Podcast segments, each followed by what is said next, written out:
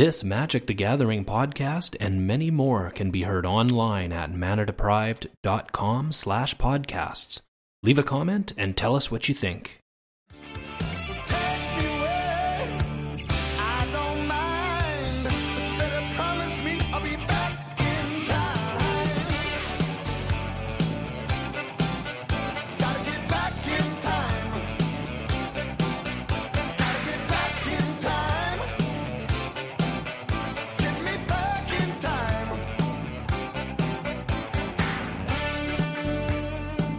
Roman Fusco. Michael J.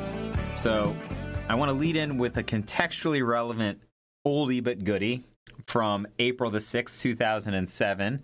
I think you'll find by the end of this article where the contextual relevance is coming from, but then I want to switch gears in the second half of this podcast Okay. to talk about something else, which maybe you'll figure out by that. Yeah? All right. Ready to rock? So we're just gonna dive in. We're just gonna, we're going straight in. All right. Here Head we go. first So into what- concrete. What article is this? bits and pieces the traits of a great deck designer. I haven't had a lot of time to play around in the forums the past couple of months. Here are some responses to some of the posts from cutting off the endgame pezza. I really like train of thought. We actually played all four in steve's deck at pt charleston. Where it was actually kind of not that great. As you said train of thought is kind of uncounterable I don't think it's right in the blue white deck, though, because unless you are cycling on the second turn, which is still a fine move, by the way, it's usually worse than Aeon Chronicler. Chats. Question mark, question mark, question mark. Dan P. Dan P. is Dan Paskins, who is uh, a brilliant mono red deck designer. I would say he's in the top five of the mono red deck designers of all time, I think. And I, especially in this era, I very much uh, admired him, and even me and P. Sully would like go to him. Hey, we get the Dan Paskin seal of approval. some of Wow. Yeah, he's a uh, yeah placed repeatedly highly in in English nationals, UK nationals. Um, I believe he coined the term "red deck wins." Hmm. So. Okay. Dan P. I have been thinking about this quite a bit. Anytime Paskins talks about stuff, red deck or no, but especially red decks, I try to pay attention because I think he is one of the most talented people in the world at thinking about magic and also knowledgeable. Therefore, I feel like if Dan poses a problem, then finding the solution could be useful to me or whoever. In case you haven't read Dan's forum post, I'll summarize. He called into question the so called invasion block rule that states when two red decks fight, that is, decks with burn endgame, the more aggressive deck is favored. It's intuitive because the faster deck starts with more life, whereas the slower deck has to use its burn to kill creatures rather than building up a big burn hand for the endgame. Dan's counterexample was Price Pacifico from US Nationals 1998, where Dave's archetype Dead Guy Red put Andrew's red deck away with ease and great speed. Surely then, this cannot be a general rule. Notice how awesome the structure of Dan's argument is, by the way. He uses a counterexample from Who's the Beatdown. Andrew Pacifico. Four ball lightning, one goblin vandal, four jackal pup, four mog fanatic, four mog flunkies, three Suq'Ata lancer, two Viashino sandstalker, three curse scroll, four fire blast, four incinerate, four shock, two sonic burst, seventeen mountain, four wasteland. Sideboard, three mog maniac, three Nevin Nevinral's disc, three price of progress, three pyroblast, three spell shock. David Price. Four Ball Lightning, four Fire Slinger, four Iron Claw Orcs, four Jackal Pup, four Mog Fanatic, four Curse Scroll, four Fire Blast, two Hammer of Bogardan, four Incinerate, four Shock, one Sonic Burst, 17 Mountain, four Wasteland, Sideboard, four Bottle Gnomes, three Dwarven Miners, one Dwarven Thaumaturgus. Thaumaturgist. Thaumaturgist. Uh, one Firestorm for Pyroblast, one Torture Chamber, one Shattering Pulse. and to be fair, Dave Price did demolish Andrew Pacifico. I watched that match live. I was in the room when uh, it was happening. This was pretty troubling. Up against Paskins in a theory fight? Who could be scarier, Cuneo? Nah. Andrew and I are largely on the same page. Never happened. I racked my brain trying to figure out how to beat him. Dave won quickly. I wish they had the old footage up in the tournament center. I checked, they don't. It's been almost 10 years now, but I remember that fight. Dave took control with his burn and curse scroll, but if I remember correctly, he won nice and quick with Fire Blast along his curse scroll. Also, I don't know if it is a violation of the general rule, because for their burn endgames to be similar, Pacifico would have had to draw his standard 1998 equivalent of Gitu Fire after opening up ahead. But I think Dave had Curse Scroll and relevant Fire Blast advantage on virtue of his draws. One big problem for Pacifico was that even if he was close to winning a game or two, he kept top decking randoms instead of being able to burn Dave out once the King of Beatdown had Curse Scroll on. A Cuneo. Any, any guess on who A Cuneo is? Andrew Cuneo. Andrew, I totally understand your reservations. I haven't had time between Monday and now, but rest assured, I will conscript one of my capable enough minions to playing Dralnu, old and new, versus the Snowdale. Sometime before regional, I'd figure. When is that, by the way? The snow side advantage is not just on threat exhaustion, though I think that your proposed plan of defensive repeal is not a great bet against a deck of 30 plus models. That aspect just makes it difficult for Dralnu to actually win. Snow also actually wins. It harasses with Ohran Viper, Adarkar Valkyrie, what have you, drawing tons of extra snow. Andrew, you were the one who taught me that if you play a relevant spell every turn, the counter decks eventually run out. Snow actually gets draw extra and hits a lot. Following is something that I've been thinking about for seven years. I actually want to write an article modeling the different perspectives on what makes the best deck which is really interesting in how diverse it is when you pull Buehler versus V versus Adrian and others. However, I think each of several positions says something about process. I am big on process in Magic in any logical endeavor. Zvi has taught me a lot about Magic and gaming in general. One of the most recent things he taught me is that there's a big difference between his definition of right and a dilettante's definition. For example, say you win a game or win a tournament with a particular rogue deck. More likely than not, you were right. If you didn't win the game, or you didn't win the tournament, or make top eight, punted in the finals, what have you, that mean your positioning was wrong? Was it wrong when John Schuler played a black green anti rebel deck at Pro Tour New York 1999 and played versus zero rebel decks? I've actually taken this to heart, which is why I positioned so many different odd looking linears. It doesn't actually matter if you win or not. I mean, it matters, we play to win, but it has no one to one bearing as to whether you were right. So there is a correlation. Being on the right side of a bet is being on the side that has the most value, even if that value doesn't necessarily mean you're favored. Think about it like this if there is a deck that has a positive expectation for top eight, you pick it obviously. If you don't, you are just handicapping yourself. As far as I can recall, there hasn't been a deck in probably about 18 months that has a positive expectation of top eight in any format. I'd say the last time was States 2005. Even then, you no longer have that expectation one week after at the LA LCQ. So you have to pick a deck with a non positive expectation for top eight.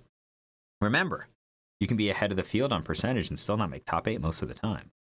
So you can pick one of two different decks that approaches a blended limit of between 4 and 3 and 5 and 2 in your predicted metagame, in real numbers. After that, it's another shootout altogether with totally different expectations on account of being different metagame in all likelihood. Which do you pick? There's a lot of skill in answering that question. To make top 8, you have to play well and be on the 5 and 2 side of the 4 and 3, then you have to get a little lucky.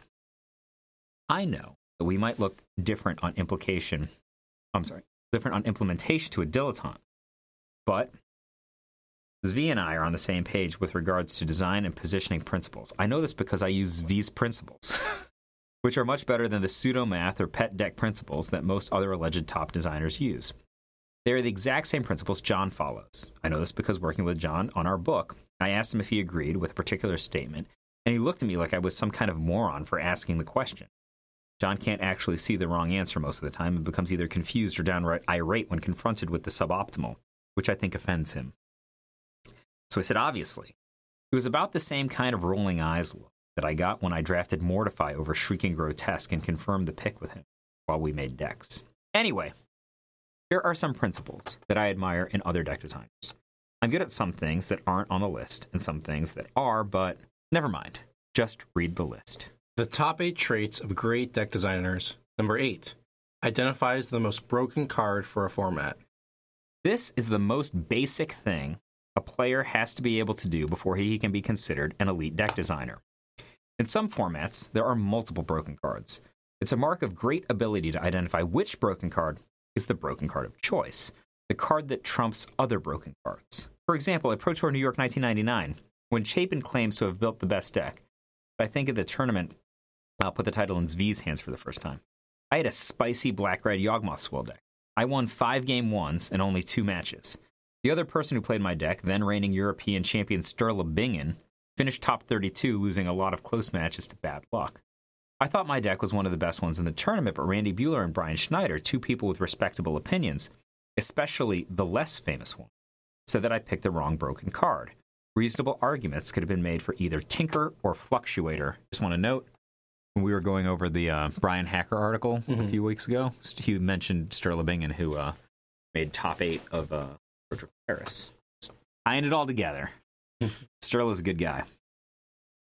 All right. Uh, ID 19 by Zvi Mowshowitz. So ID is uh, I draw 19. I draw 19. Yeah, okay. So ID 19 was uh, four Yawgmoth's Bargain, four Vampiric Tutor, four Dark Ritual, one Yawgmoth's Will, three Show and Tell, three Turnabout, one Rescind, four Delusions of Mediocrity, four Mox Diamond, four Grim Monolith, four Voltaic Key, one Blaze, four City of Brass, four Underground River, four Root Water Depth, four Crystal Vein, four City of Traders. Sideboard, three Defense Grid, one Boil, one Light of Day, one Chill, two Dread of Night, two Disenchant, one Artic- uh, Adarkar Wastes, one Lobotomy, one Energy Field, one Perish, one Masticore. I think this is the deck that most exemplifies this principle of top flight deck design. Zvi saw Yawgmoth's bargain in the Urza's Destiny spoiler, declared it utterly broken when other people were clamoring about a twice as expensive Necropotence, then declared he was going to break the card so badly it would have to be banned, or in the alternative, make top 8 of US National. Check, check, check. However many checks there were, Zvi penciled them in. Seven, breaks the most broken cards in the format in the most broken possible way. This is a distinction that Randy Buehler overlaid over previous as an attempt to define the best deck for a format. Randy is old school. The best decks play the best cards. The best deck plays the best card. For when the best card can be played in more than one deck, the most broken application of the said card is by definition the best deck. A specific example, and one I'm going to use here, is Tricks versus Skull Catapult versus Free Spell. The best card in the format was clearly Necropotence. All three decks played Demonic Consultation. Free Spell had just won the Pro Tour, beating Skull Catapult on the way. Skull Catapult, good deck. The difference between Tricks and Skull Catapult was they were both broken combo decks. Tricks could defend its combo, whereas all the poor Skull Catapult could do was demolish people too stupid to be playing Necropotence. Tony Dobson taught me that while on his Skull Catapult roll. Tony also said that Tricks was the best on account of playing all the best cards in the format, not just Necropotence, but Duress, Dark Ritual, Demonic Consultation, Mana Vault, and Force of Will. So there was an intersection of multiple definitions. Just to note, Tony Dobson was actually the guy who top aided with Skull Catapult. He actually he defected to Tricks later. He's just like, uh, yeah, I just top aided a Pro Tour. My deck is like this utterly broken turn two kill deck. It's nowhere near the best implementation of. It's like the third best implementation of Necropotence you could play. So he defected. Tricks, Rob Dougherty, and Darwin Kastle, credited to Michelle Bush. Four Dark Ritual, four Mana Vault, three Vampiric Tutor, four Demonic Consultation, four Duress, four Necropotence, four Force of Will, four Donate, four Illusions of Grandeur, two Hoodwink, four Underground Sea, uh, four Underground River, four Gemstone Mine, one City of Brass, three Island, seven Swamp. Sideboard, four Contagion, four Phyrexian Negator, two Mana Short, two Hoodwink, three Hydroblast. There were many trick stacks to come after, but at essentially the debut tournament combining Necropotence with the well known Illusions of Grandeur plus Donate combination, I even played against a non Necro version at the preceding Pro Tour. Both Rob and Darwin made top 16, if not top 8. All their first turns went something like this Swamp Dark Ritual Necropotence, Force of Will You, Force of Will back. What? What deck does this? 40 and 0 again. Six, finds short term solutions to common problems. Replenished by Zvi Mowshowitz. 11 Island, 8 Plains, 4 Adarkar Wastes, 2 Marble Diamond, 1 Sky Diamond, 3 Brainstorm, 4 Replenish, 4 Attunement, 4 Parallax Wave, 4 Parallax Tide, 4 Opalescence, 3 Seal of Cleansing, 1 Energy Field, 4 Enlightened Tutor, 3 Counterspell. Cyborg, 4 Wrath of God, 3 Erase, 1 Seal of Cleansing, one Circle of Protection black, one Circle of Protection red, one Meek Stone, two Ring of Gix, one Marble Diamond, one Cursed Totem. For one shot tournaments like a Pro Tour, there's either you've got it or you don't. But matchups between the best decks are often in flux in established metagames. For example, at Regionals 2000, the best deck on value was clearly Napster, and the other best deck was Replenish. The great players did well with Replenish, but at Mass, it can't possibly have a positive expectation of top 8, which didn't handicap Napster on account of Rogue, underrepresented, and by definition, the best value. More on why this is mathematically true. At Regionals, Replenish had a slight edge over Napster, but it was a near coin flip. Once Napster innovated Stromgald Cabal, it had a clear 3 to 1 edge over Replenish. Few Replenish players really understood how to cope. Coming into US Nationals 2000, Zvi understood these variables and put Replenish on number one, Trinity on a close number two, and didn't consider Napster a viable option for him. He saw two big moves in the metagame the overpopularity of Trinity and the shift in the metagame towards red to compensate. Haha, Dead Elf era. And made the short term shift to adding one energy field to the main.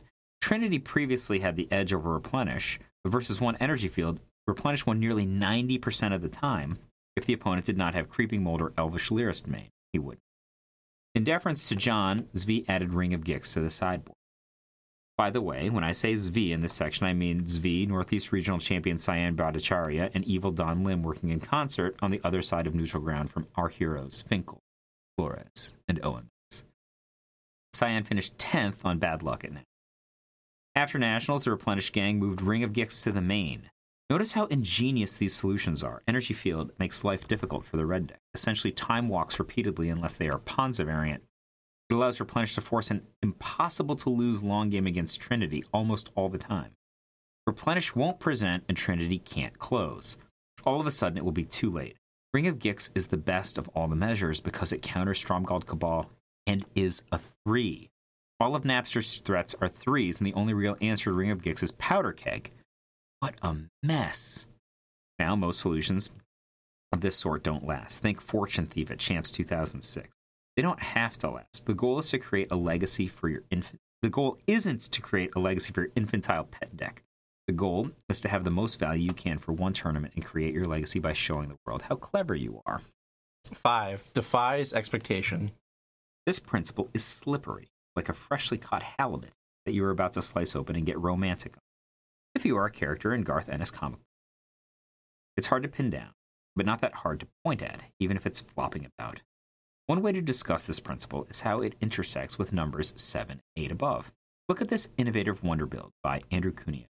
Four counterspell, four dissipate, four dismiss, two power sink, two Argivian restoration, three capsize, four whispers of the muse, four steel golem, two dancing scimitar, two disrupting scepter, four Nevinral's disc, three mind stone, four quicksand, one winding canyons, three Sivin, uh, Sivinulite temple, four uh, uh, 14 island.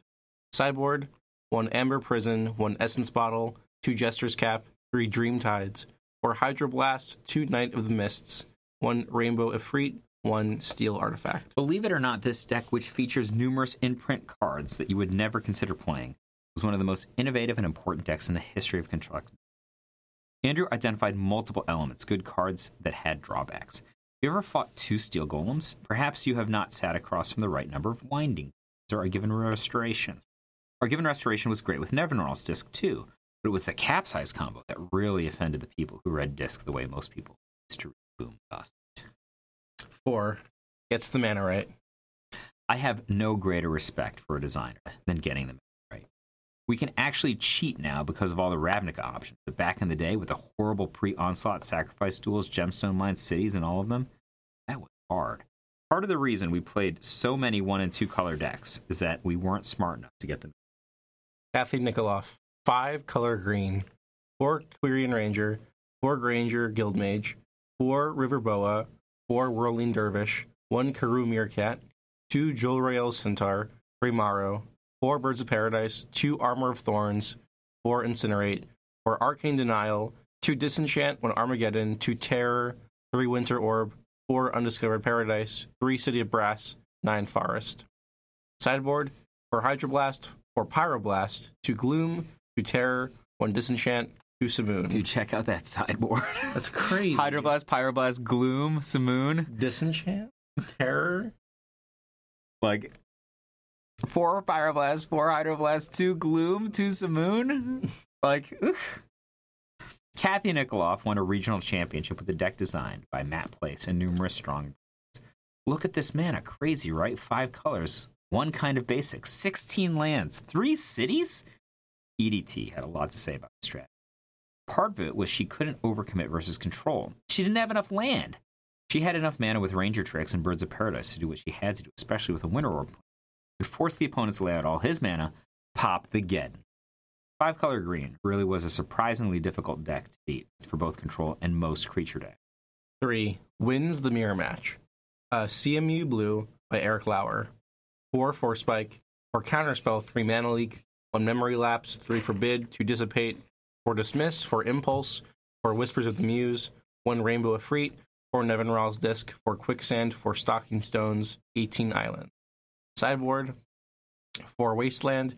Four Hydroblast. Four Sea Sprite. Two Capsize. One Steel Artifact. Buehler Blue. Randy Buehler. Four Faerie Conclave, 16 Island, four Stalking Stones, four Wasteland, three Masticore, four Counterspell, four Dismiss, four Forbid, four Mana Leak, one Miscalculation, four Powder Keg, four Treachery, four Whispers of the Muse. Sideboard, four Annul, one Capsize, three Chill, three Legacy's Allure, one Masticore, two Maze of Shadows, one Stroke of Genius. These two decks, by the famous teammates, consecutive blue monsters of the 1998 1999 World Championship, better exhibit a focus on winning the mirror match than any other decks, maybe in the history of Magic. Eric's deck had 26 lands main and could add four. He never missed a land drop in the never presented for permission, slowly and methodically commanded the tempo. He won on land, could stop his opponent from the same with sideboard or wastelands. Randy changed the paradigm of blue and how it was perceived at the time. In 1999, most players tried to get card advantage from thieving Magpie. It was quite a leap to remove that card. Randy's card advantage started on dismiss. Once again, Team CMU operated with a million mana. The mere shift and not tapping on his own turn for card advantage gave Randy the edge in the dismiss your magpie. Wow. Two, Strips to the Germ, Gabriel Nassif. 19 Mountain, two Forgotten Cave, four Stalking Stones, four Dwarven Blast Miner, four Ar- Arc Slogger, one Rorix Bladewing, four Electrostatic Bolt, four Pyroclasm, four Shatter, four Stone Rain, four Molten Rain, four Lay Waste, two Demolish. Sideboard, four Culling Scales, four Flash Fires, two Oblivion Stone, three Pulse of the Forge, two Demolish. This deck is absurd. It's Just like destroy. It's so beautiful. There's so much skill worked into this deck, it's almost impossible to describe. I considered playing it at Regionals 2004. Ravitz Mize the list from Gabe. It was too chicken shit to get the LD ver- uh, versus Skull Clamp. To give you an idea of how stripped down this deck is, its default would have been to play about 26 lands and 4 Starstorms. Gabe cut all the Starstorms. He picked the right tool for the right job within the framework of his archetype. You can see the you can see Panza, the details, the rough numbers around the edges, the maximum number of electrostatic bolts main are the gutsy moves that makes this different from what any lesser mage built. One, kills his darlings. Four Skirk Prospector, four Goblin Sledder, four Goblin Pile Driver, four Goblin War Chief, four Go- Goblin Sharpshooter, four Siege, Siege Gang Commander, four Shrapnel Blast, four Skull Clamp, three Click Slither, one Sparksmith, four Chrome Mox, four Great Furnace, four Blink Moth Nexus, 12 Mountain. Sideboard, four Shatter, three Sparksmith, two elect- Electrostatic Bolt, two Furnace Dragon, four Molten Rain. I wish I had the stones to do what Dan Paskins did with this deck. For PT Charleston, one of the big limitations we put on ourselves was to play with four Savage Twisters, the best Strath in the format. When the team that finished first was brave enough to cut Loxodon Hierarch, Concessa's best card of the format. Defining the best decks is sometimes, sometimes about cutting the card that you would never ever consider cutting, a card you consider part of the germ of a deck. Dan cut Gem Palm Incinerator, a staple second only to Goblin Warchief, that held the floppy funny book that was goblins together in lieu of Shrapnel Blast, and put in just enough artifacts to be able to time walk with. Gem Palm Incinerator was so fundamental, non Goblins exploit, and one Pro Tours. Here's another. Before we go on to this list, I know where you're going with this, and I have an example that I want to bring up when we talk about this afterwards. Well, I, so- I picked the article for a reason. All right, here's another. Uh, Fujita Anango, three City of Brass, four Wooded Foothills, four Forest, 12 Mountain, four Goblin Sledder, four Sparksmith, four Goblin War Chief, four Goblin Sharpshooter, three Goblin Goon, three Click Slither, four Siege Gang Commander, three, sorry, four Siege Gang Commander, three Skirk Prospector, four Electrostatic Bolt, four Oxidize. Sideboard, four Skull Clamp, four Starstorm, four Naturalize, three Viridian Shaman. All three red decks were from about the same time. All the looks so different. Look at what Tsuyoshi cut. How do you fit Oxidize in your goblins? You slice away Goblin Pile Driver? Who sides in Skull Clamp and removal? Let's face it, you can't beat Kenji Tsumura in a major tournament final with any ordinary plan. I look up old decks and copy them and model my work after the really good ones, the way Seurat watched dancers and Sundays in the park, trying to capture what he saw with little dots.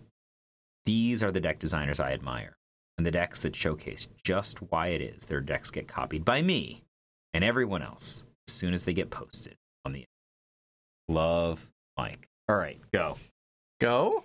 Because you said you want to talk about something. All right, so I know why you picked this article. So this Talk. past weekend, uh, I played at the Syracuse Modern Open, but I didn't do well in Modern Day One. Let's not talk about that part though. I actually want to talk about that part first because I think there's Okay, an idea sure. it's applicable both both Okay, ways. so let's let's let's So- start with let's start. So to there. begin with, Roman goes in playing a Mardu colored burn deck. Yeah. Mardu burn. But has I'm not going to even blame anybody else because you should own this. He has the asinine idea of cutting Eidolon of the Great Revel, which makes no sense whatsoever. And I, I'm just talking to him, and let me just give you a parallel idea, okay?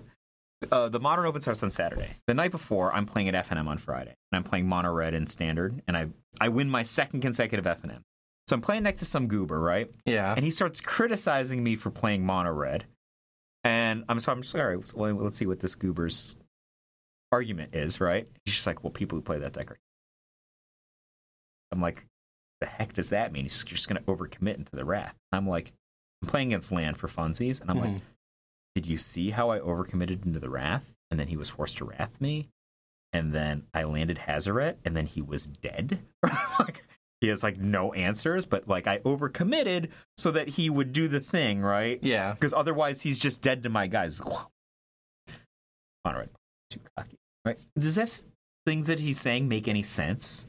Right? Like, like I was just like, well, I would actually just mold my tactics to like my opponent's deck, you know, the situation at hand. You know, maybe I have to switch mid gear. You know, like, it, like I think of red as being like this flexible strategy. Like I, I feel like half the games I play a control game, half the games I play an aggregate. You know, Yeah. a tempo, and I'm not playing the same games. Like I'm like, well, when am I going to use my Khenra? Like, am I just going to play to flashback the Khenra and take a big turn? You know, am I milking a situation where I can land Hazaret? Like, there's so many different angles I'm looking at when I'm playing red. It's not just like drop guy, drop guy, shock, shock, attack. All right, like that's maybe a horrible way of playing red, but like I think of playing red in this really kind of s- sequential, strategic, methodical way, and he's just like, our deck players are the stuff you were saying to me had the same level of rhetorical force as mono red players are too cocky, and you were just like,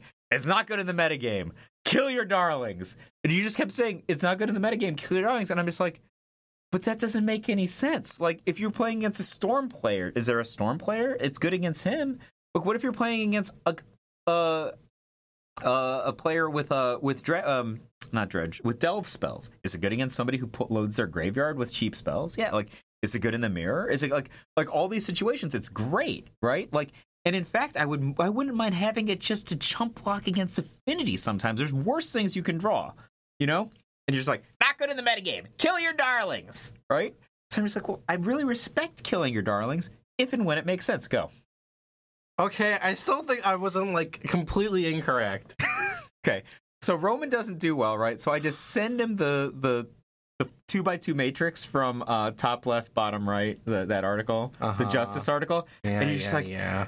and, and he's just like, oh no, I did the right thing. I just lost from bad luck. I'm like, you can't even identify that you did the wrong thing. Here's the here's the thing. This is the argument I would make. Maybe Burn wasn't good, right? Sure. If Burn isn't is maybe the reason that you think Eidolon isn't good is because the reality is Burn isn't good. That's a possibility, right? Mm-hmm. But the right strategy isn't to go in with a burn deck that you've chopped the left foot off and then like tied the right arm behind its back, right? That's not the right way to approach it. Maybe you have to choose a different strategy. Not Sure. not It could- handicap the best card in your strategy. Sure. Anyway, let's move But on. then but then, there's an almost happy ending. okay. Almost happy. So this is uh, so this is Saturday night. I like I bombed out of the the open. Didn't make day two. Miles didn't make day two. Oh, really? So Miles. so team no Eidolons. Miles didn't, play- but he didn't play Burn though. He played Death Shadow. This is the reason why I hated your argument so much. You're just like Miles, Miles, Miles, Miles, Miles. I'm not taking anything away from Miles. Miles almost won the classic the second day, right? Yeah. Miles, in fact, top aided uh, an invitational last year, right? Playing my 75 burn deck, by the way, right? He has yet to post even a 50% win percentage in PPTQs since taking Eidolon out of burn. How could this possibly be like, well, this must be right? Okay, that's like results oriented thinking. Okay, first of all, Like, results oriented thinking is correct, which is what we learned in, in the Justice article. Anyway, People just say these words because they heard a poker player say it and they don't understand what they mean. We should take the strategy that maximizes our likelihood for the best results. So you're like, oh, well, Zombies won this tournament. That's results oriented thinking to think Zombies has a good matchup against Mono Red just because it keeps beating it. That's what you're saying. You are literally the dude sitting next to me at FNM. All right, You're like, right, like like a monkey. Like this isn't.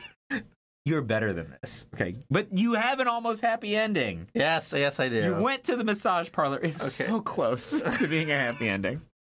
Go, come on. all right, all right. What did we so, did? So Saturday night, I, I see that Dan Ward is eight one at GP Minneapolis. So right? Dan Ward, just for some context, he is the progenitor of the Bant Ramp deck that you used to make uh, top eight of a classic. The last- yeah, in- the, in the Rona, previous at the Invitational. invitational.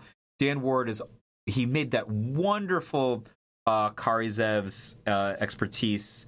Uh, Glorious Vengeance. yeah, reanimator deck that they immediately banned, right? Like they banned the hell out of his deck like five minutes. This is one of the best, most broken, you know, utilizations of new cards. I really admired it but you murdered him like a small child in the finals of the of the of that championship, right? The- so yes. you guys have been BFF since. We're, we've been BFF since. Okay. Uh, so I texted him. I saw. him, I was like, "Hey, can you send me your list?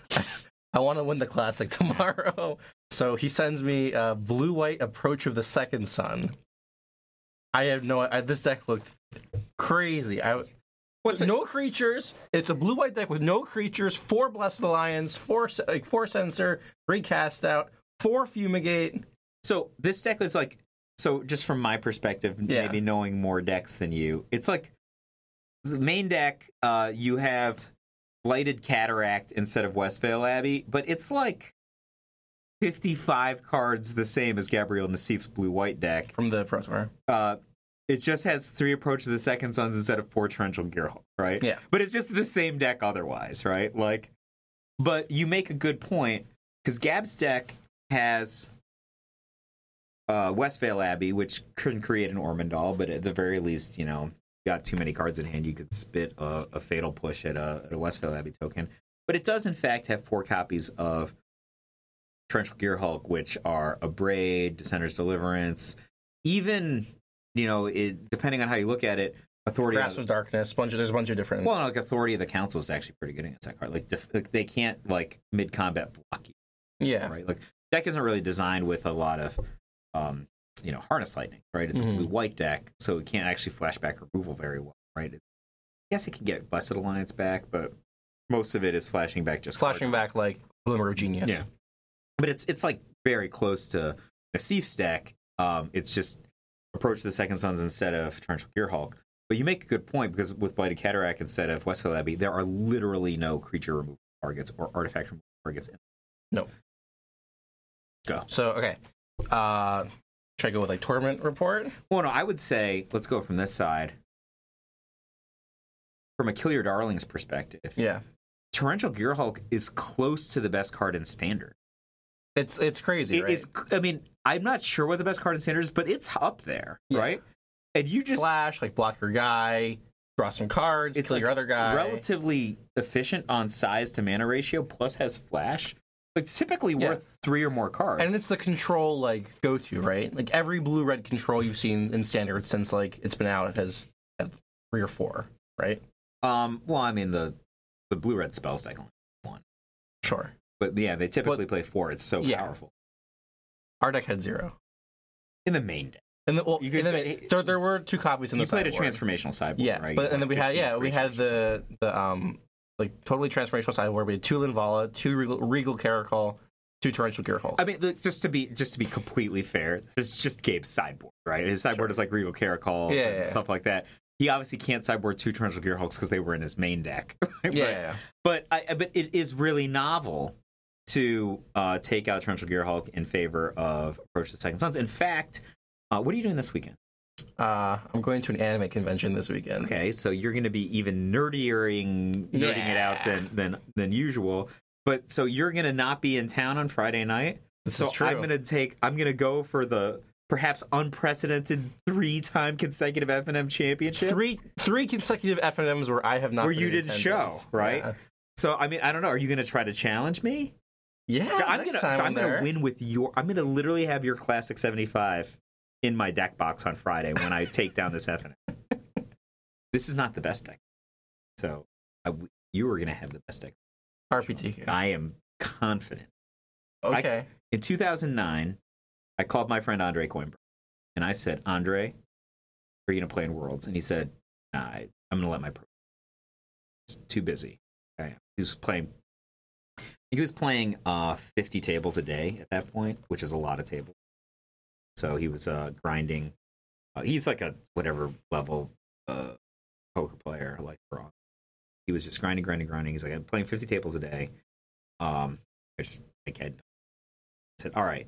Um, I am hundred percent sure I have the best deck. It's yours. Okay. On Sunday, I get a phone call from Portugal. I had not been paying attention to the world. I did not look at the world standings from like whenever it started. Like I just was Mhm. busy with life, right? And the phone call I get, and maybe it was Saturday night or Sunday. It was just like made top eight. I need, I need uh sideboard strategy primer. and I'm like, what? And I called BDM. He's like, yeah, Andre just decided to get a last minute ticket. You said you had the best deck. He bought it, and you know, nine hours later, he's the world champion. Wow. I'm telling you, I'm sure we have the best deck. this time. okay. I am very, very certain. Like when we play red, I just I like red, you know, and I think that I play red well, and that I have a chance to win most of my matchups. I feel like this deck is an overwhelm, and it's not. So All right. We'll we'll talk about that later, I guess. Anyway, not in the episode. well, yeah, not in this. well, not not in this one. Well, you, you the next one will be your tournament report about winning winning the RPTQ and qualifying for your first pro tour with Land because I can get him. Sick.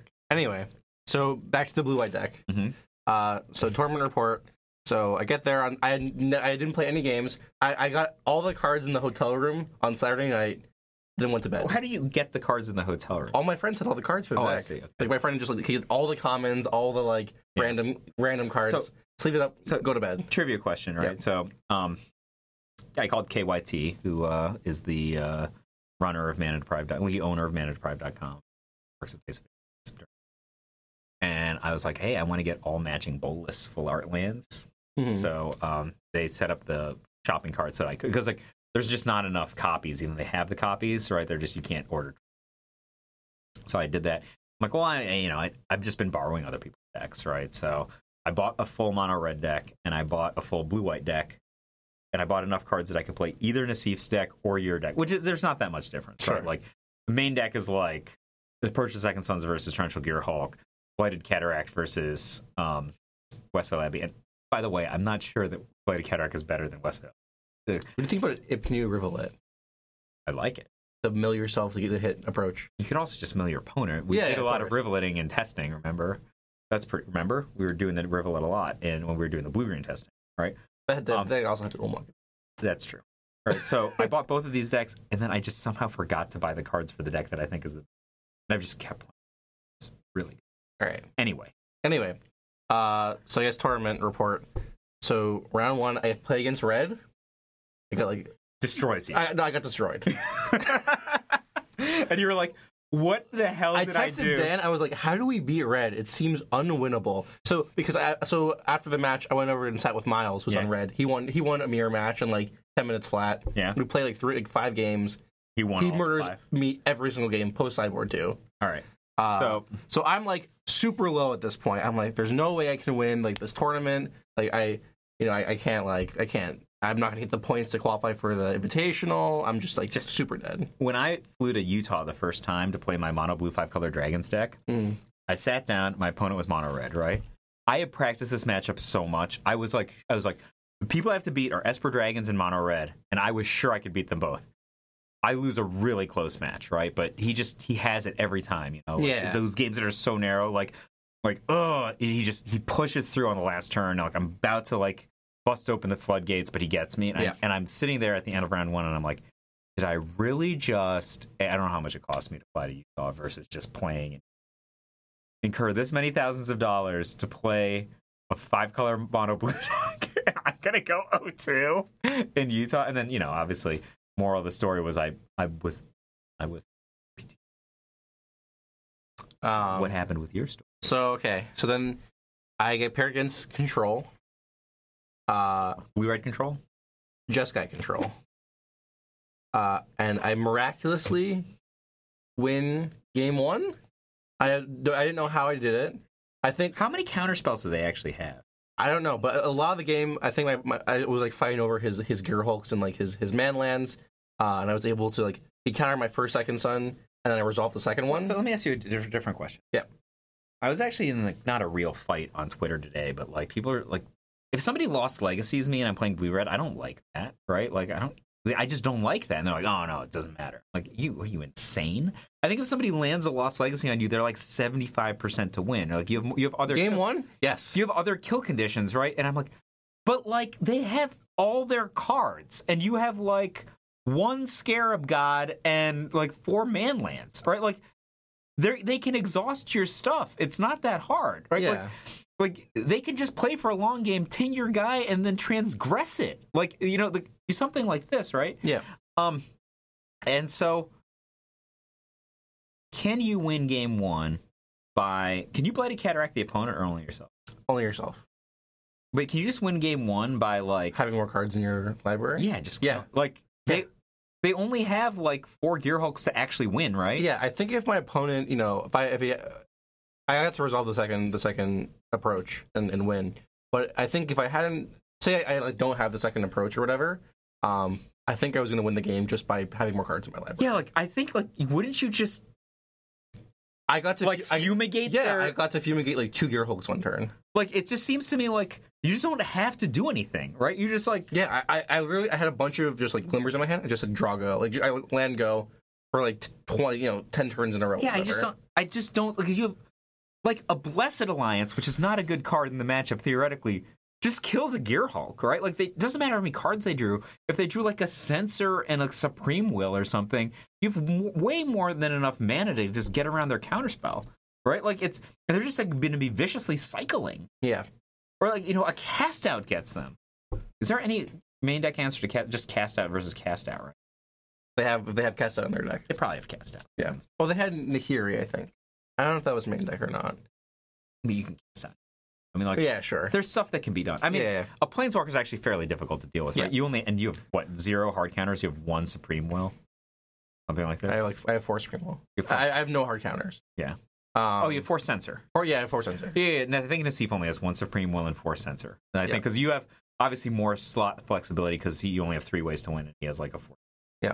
Uh, then game two, he got like he kept the two lander on the play, like I mulligan. Yeah. Uh, and he got stuck on lands, and I hit all my land drops. and just like Did you transform? I I didn't bring in the I think I brought I might have brought in the Linvalas, but I didn't bring in the Caracals. But I brought in the, the Gear Hulks. Right. Why does Linvala make? Uh I think I'd rather. I think Caracal's more consistent than Linvala.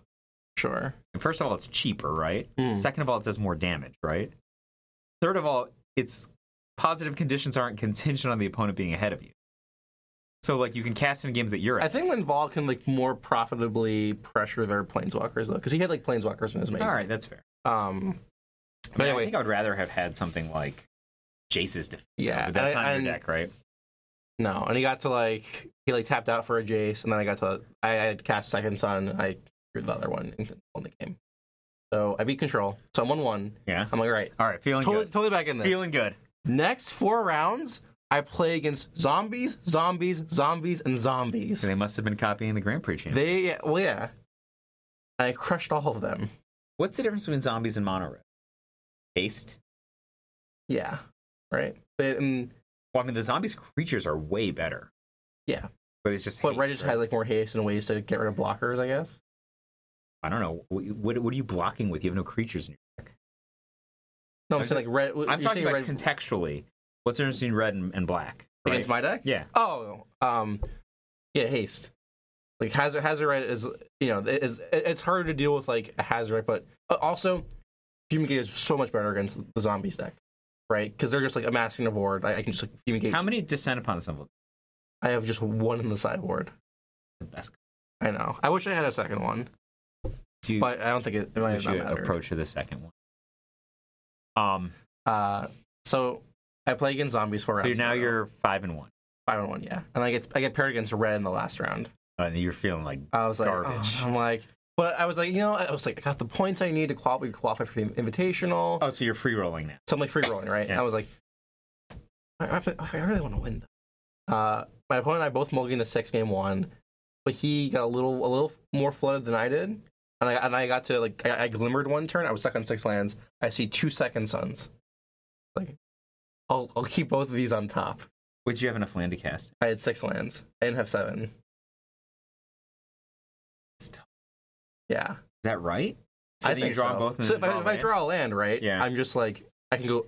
I was enough. I had enough life where I can go second. Oh, sun. you just run consecutives. Yeah, Got it. yeah, and then I, I didn't. I didn't. I didn't top deck a land. Shit. but I got to like control his board, and then second son, second son. And then game two, I resolve a turn one authority of the consuls. Well, that's like so far. And insane. Like he he casted he casted a Pia one turn, game two life. Insane. Undo your Falkenrath Gorger attack. yeah, it's really good against. I resolve- Do you ever have multiple in play? Uh, I didn't have multiple that game, but I, I'm just like I'm a four authority of the consuls guy index that can. yeah, I, I boarded yeah, I boarded four in. Um, and then like I resolved the win ball, I got a token, and he just like snap conceded. It's like yeah, I can't win. There's no way.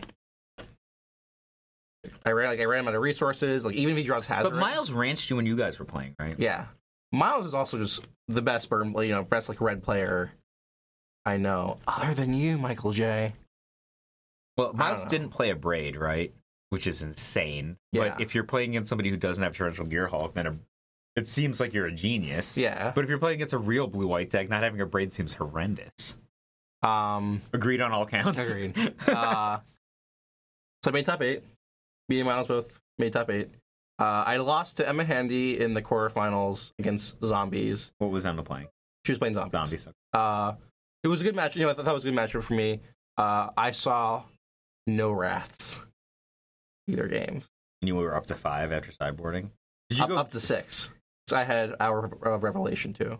oh, that card's pretty good. It's good because it kills their Liliana's mastery, and their Yeah. if they bring in like a Liliana, if they like cut their you know their fatal pushes and grasps for their uh, So I was telling you the deck I made is actually great against your deck, and I was playing a match last night um, where I was like a mile ahead, but I was just like I was kind of dickering around. Like I had 11 mana in play, and I could have just traversed for for Mhm. Ulamog, but I didn't. I was just like accumulating material, yeah and I got Hour of Revelation for three Oblivion Sowers, two uh two Thraben Inspectors, and like uh uh Tireless Tracker, and like 12 clues. Like I just had like all these clues in play, and I was just like, like I couldn't really lose, right? So I was just like just accumulating materials. I thought it was hilarious to keep playing Oblivion Sowers. And then it was just like our revelation. And I was like, fine. Traverse Ulamog. Snap concede. um Oblivion so it's great against your We're getting off track here. all right. I'm saying this deck is gas. Um, but Emma also played very well. She so there's a little bit of a nombo in the deck with Blessed Alliance and Aether Meltdown, right? So you always have to Blessed Alliance first to kill it before you get Aether Meltdown. Because they can sacrifice a They can sacrifice, yeah. But a lot of opponents during the day didn't do that. They wouldn't attack with their Aether. They like didn't read Aether Meltdown. Like, oh, okay, I just can't attack with this, and didn't attack with it when they should have been. Uh, Emma always attacked with their, their with uh with her uh, Aether Meltdown creature. Got it. Always. Yeah. I was like, respectable. Uh, the one turn I think I, I did misplay my game one. So the so Aether Meltdown is like. Let's talk about. Is this like Sure. the right? Is definitely the right card to play because you're not an energy deck, right? So No, you don't need not. the energy. no, So but what are you getting out of it? I mean, like you could play like unqu- uh, unquenchable thirst. Is that the card? Well, I mean, there's a lot of things. There's a lot of you things can you can play, right? Like you could be playing, um, uh, just so it's the white and one that like n- nukes an attacking creature? Isn't that pretty similar? I think, but you're you're gunning for the Hazoret though. But it doesn't even completely contain. First of all, your deck is among the least scared of Hazard decks I've ever seen. Right? Like sure. the play pattern is just like fumigate, go. They attack you, and you blessed alliance or cast out or whatever. yeah, You could also be playing um, white, white one, the flash. Uh, stasis snare. Yeah. I think I don't know. You might have a lot of turns where you're like stuck on. You know, I mean, two is obviously stronger minute, than yeah. three, but like, I mean, you have unsummon also, right? I think unsummon's great against Hazoret. It's my favorite is if you if they have like two creatures, you unsummon the other guy and they can't attack with the Hazoret. That seems insane. Like, like if they have like like Hazoret Glorybringer and you're like boomerang the Glorybringer. mhm. How hot is that one? It's like gain nine life, one mana. Um. Uh. Yeah, but I just I'm it's not sold on the meltdown because before I was just like, I guess it's okay, but like you're not like drawing a card or anything. no. I mean, maybe Emily Angler might be better, but I don't know. I believed Uh. I mean, the Nambo is. the the Nambo's there. The, oh, let's be honest. The Nambo is not going to cost me at F. Okay. but yeah, but against other opponents. yeah, I mean, if I were playing on the Pro Tour, I have the expectation that people. Yeah, of course. Um, but I, I think I misplayed my game one where I was stuck on six lands and I had a approach in my hand, and I had a supreme in my hand also. Against Emma. Yeah, and uh, I think I was at like a, a relatively lowish life total, maybe around like twelve. Uh, but she only had like a, like a, a crypt breaker in play and like a token. Um, I had to contain most of her her board. But I supreme willed, uh, and I took a land to cast my approach the next turn. Um, and my, my you know my, my goal in mind was I want to fire off this approach as fast as possible, So yeah, to get it going. get it going. But I think what I should have done was maybe just play Drago. But you're pressured right now, right? What was I, I wasn't pressured. I wasn't like totally pressured. So what ended up happening? You gained a bunch of life. so I. I like I like Supreme I, I gained some life, put it in my library, and then Emma was able to like get a huge board in play. I didn't find any fumigates, and I died. But why is it better? So I think what I what I could have You could done, have countered. Well, you could have inefficiently countered one threat. No, That's no, not no, better no, than no, no, getting no. it. Here, here's what I, I, I'm saying I should have done. Uh, I could have maybe held off on trying to find a land and just like see what I, what I draw, and say the Supreme Will if I need to find a fumigate to contain the board, and like kind of restart and then like approach. But think of how good your situation is the way you played it. If all you do is draw another supreme will or a glimmer, like you just win the game then. Yeah. I don't know. I, I was thinking that maybe I, I, I should have like held off for like a turn or two and see like what she did and then see if I draw a land so I don't have to like waste a supreme will trying to find a land. But like approach, like if you have like ten mana or eleven mana, you're like approach glimmer or approach. Well, I was stuck on six. No, this no. I'm just Yeah, saying yeah. like, and there's these games where it's like approach supreme will or approach glimmer just seem like unbeatable. Yeah. Like unless your opponent's playing heavy counter. I don't know. I mean, I, I, I didn't see like any any. I didn't draw any fumigates. Did you, you didn't play against blue red, right? No. You just played against So Jessica. It seems like blue red would be a horrendous man Yeah. for you. I played some games yesterday with a friend and I got crushed. Yeah, like Yeah. I think I need like I think I need Sphinx of the final word in my sideboard. I don't even think. Why? It makes my approach encounterable. Yeah, but like they can just open. This is a sideboard. Yeah. Like What if they go like Glorybringer. gods, right? Like they can like who do you think wins between Sphinx of the final, of final F? But how many decks are playing Kefnet? I mean, they're gonna have sideboard cards. right? Yeah, I know, but I, I think like the the those blue red decks usually are are sideboarding in like Well, they can't really Thing in remove. the ice. They can't really remove the Sphinx. no, they they'd have to keep in like our devastation against my deck. And you think It's they're gonna not even in- efficient. Yeah, I don't know. That's like I think one way you can combat those decks. Uh, anyway, so and then I lost. It was it was unfortunate, but like I I, I never want to be like I was dissatisfied with not winning the tournament. But you know, I locked up my my next invite for the invitational in December. Miles also made top four, so we're both going to Roanoke, which is exciting. And you're winning the RPGQ in a week. Yeah, All right. Congratulations on your second classic topic. I, of course, am a two-time consecutive FNM champion, going for three times this week. I wish I was gonna be there, but sadly I cannot.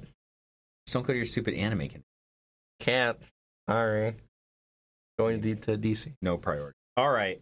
That was what is it, the 16th episode of Ancestral Recall? I think fifteenth. I don't know. Lucky number 15 and or 16th episode of Ancestral Recall. I'm Michael J. Flores. I'm Roman Fusco. If you love us and if you're still listening to this, I can only assume that you do. Please subscribe to our, you know, cute little, iTunes. cute little podcast on iTunes. also, if you if you could leave, uh, you know, a little note on iTunes, maybe a little five star note, Roman would love it, and you know, it would actually, I think, spur Roman on and inspire him and fill his heart with joy and courage to defeat opponents with threats as disparate as Eidolon of the Great Revel Yeah, yeah. to uh, Approach of the Second Sons. He's never won with any other cards, so that's that's the spread. And and Brazella. and Brazella. All right. Thanks, Roman. All right, thanks. Goodbye, Canada.